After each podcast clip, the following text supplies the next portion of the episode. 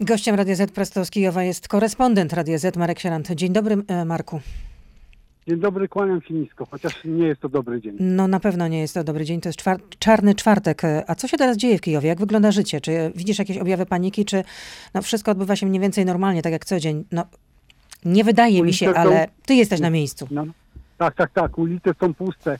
Jak informowałem e, naszych radiosłuchaczy o tym, że e, rano ulice były mm, zatłoczone, pełne korków e, samochodów, które nas, na siebie trąbiły, tak teraz jest dziwnie pusto.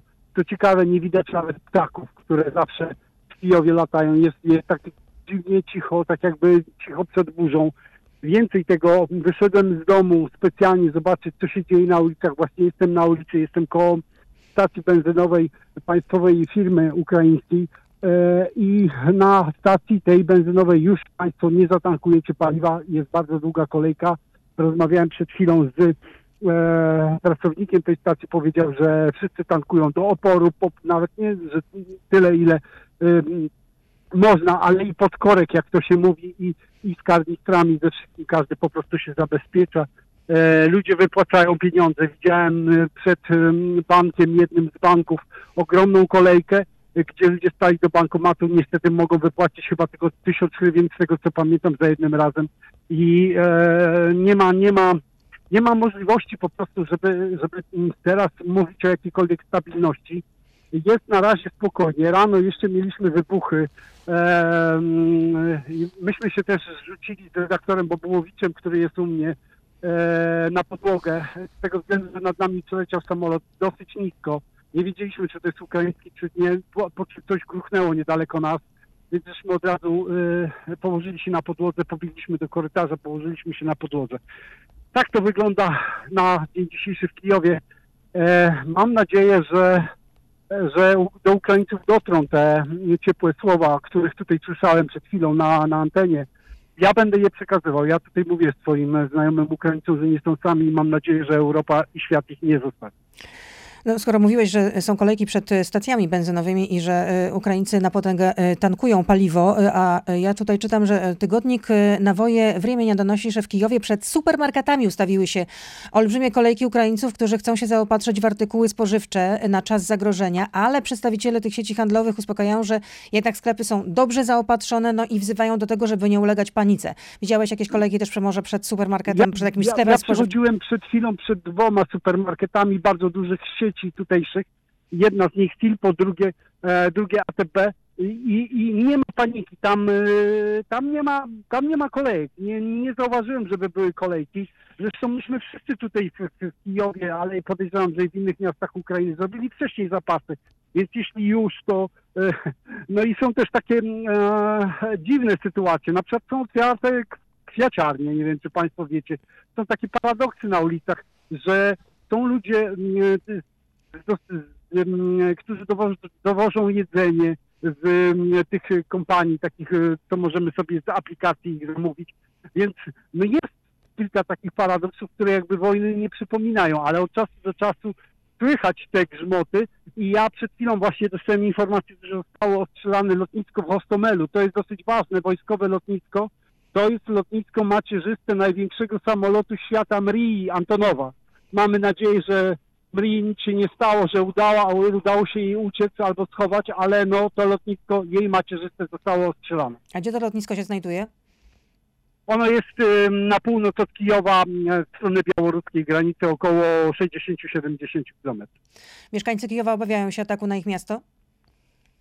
Tak, e, obawiają się, natomiast nie ma paniki. Tak jak powiedziałem, widziałem ludzi, którzy tutaj się spokojnie przemieszają, widziałem kolumny wojskowe, widziałem ludzi ubranych e, e, z obrony terytorialnej w mundury, e, są zabezpieczane obiekty państwowe, więc e, póki co w samym takim Kijowie, poza tym ostrzałem e, ra, porankowym, czy o świcie może bardziej byłoby, trzeba byłoby powiedzieć, to oznak wojny jako takiej nie widać.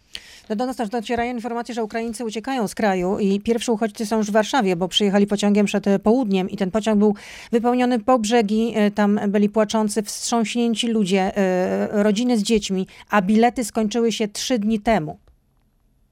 No tak, bo wszyscy tutaj jaki, y, jakikolwiek sposób tylko mogą, to się zabezpieczają. O właśnie widzę człowieka, który wywiesza w oknie ukraińską flagę, więc no duch, duch, duch, duch, duch nie ginie, duch, duch, duch, duch narodowy w Ukraińcach nie ginie. Wszyscy mówią, że wierzą w armię, wierzą w pomoc Zachodu, e, dostawy broni e, i mamy nadzieję, że wszystko będzie ok. A co do uchodźców, rzeczywiście będą ludzie uciekać, bo e, nawet na zachodniej Ukrainie, która była uważana za tak zwaną bezpieczną. Dlaczego tak zwaną? Dlatego, że każdy myślał, że tam się działania wojenne ża- żadne nie rozpoczną. No to właśnie został zbombardowany dzisiaj też Iwano-Frankowsk, e, Kołomyja, lotnisko wojskowe w Kołomyi i kilka innych obiektów. W Łucku na przykład została zbombardowana e, budynek i, i, i radiostacja telewizyjna e, lokalnej telewizji, więc sami Państwo widzicie, nie ma bezpiecznego miejsca na Ukrainie teraz. Nie ma takiego miejsca. No już zacząłeś o, e, o tym opowiadać, co się dzieje na polu walki, bo y, mamy takie, takie informacje, przynajmniej tutaj czytamy też, e, że biuro prezydenta Ukrainy podało, że ponad 40 ukraińskich żołnierzy zginęło, a kilkudziesięciu zostało rannych w wyniku tego ataku rosyjskiego i są też ofiary cywilne rosyjskiej agresji. A co się dzieje e, na linii z Białorusią? Bo Aleksandr Łukaszenka się wypowiedział, że jego wojsko nie bierze udziału w tej inwazji, ale chyba tak nie do końca jest, bo na teren Ukrainy wjeżdżają stamtąd kolejne pojazdy wojskowe i nowe nagrania z ich udziałem zarejestrowano m.in. w okolicach e, Homla. To jest miasto położone w południowo-wschodniej Białorusi i nagranie to do telewizji Bielsat e, przesłali czytelnicy. Tuż obok granicy ukraińskiej dodam, jest to miasto położone, więc e, ja nie wierzę Łukaszence. Umówmy się, że jak Łukaszenka coś mówi, to jest dokładnie na odwrót. Zresztą na wschodzie obowiązuje taka zasada, że jak w Kremlu coś mówią, to jest dokładnie na odwrót. To samo możemy zastosować do Mińska. Jeśli ktoś mówi, że nie bierze udziału, to znaczy, że bierze. Nawet jeśli nie są oni oznakowani, to mogą, o właśnie, słychać grzmoty. A mówi- było słychać, a... tak, jest, jest, jest bombardowanie. E, Mówiłeś o tym, ja że się Ukra... przemieszczę pod, pod, pod budynek, dobrze? Ja się przemieszczę pod budynek, bo jestem na Dobrze, oczywiście, oczywiście. Okej, okej, dobra. Możemy rozmawiać. Ym, Chciałam jeszcze zapytać y, o to, że sam zresztą o tym omówiłeś e, wcześniej w naszej rozmowie, że Ukraińcy liczą na pomoc Zachodu, liczą na sankcje. No ale Pekin ostrzega Zachód, że Rosja e, na tyle e, się przygotowała do tej inwazji, chociaż e, Chin, Chiny nie mówią, że to inwazja, że te sankcje zachodnie odniosą ograniczony wpływ.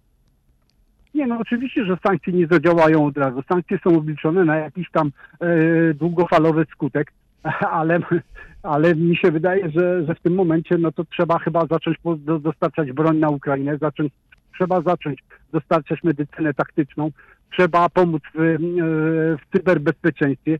E, Zachód może to zrobić, zresztą robił to do tej pory, więc trzeba to kontynuować, ale teraz jeszcze bardziej, jeszcze więcej, jeszcze więcej, jeszcze więcej. I oczywiście sankcje sankcjami, e, ale to muszą być takie sankcje, że naprawdę ludzie to odczują, a nie zrobimy sankcje w stylu tam zabronimy, nie, wiem, Rosjanom jeść holenderskie sery. No, no, no to, to, to, to do niczego nie doprowadzi.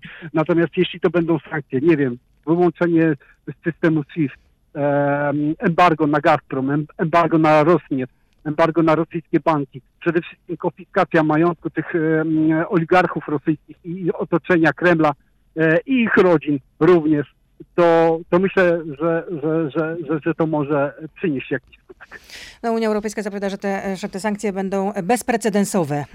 Bardzo drakońskie. Bardzo dziękuję. Marek Sierant, nasz korespondent Radia Z prosto z Kijowa. Marku, uważaj na siebie. Bardzo cię proszę. Uważaj. Dziękuję, dziękuję trzymajcie za nas kciuki. Trzymamy bardzo mocno.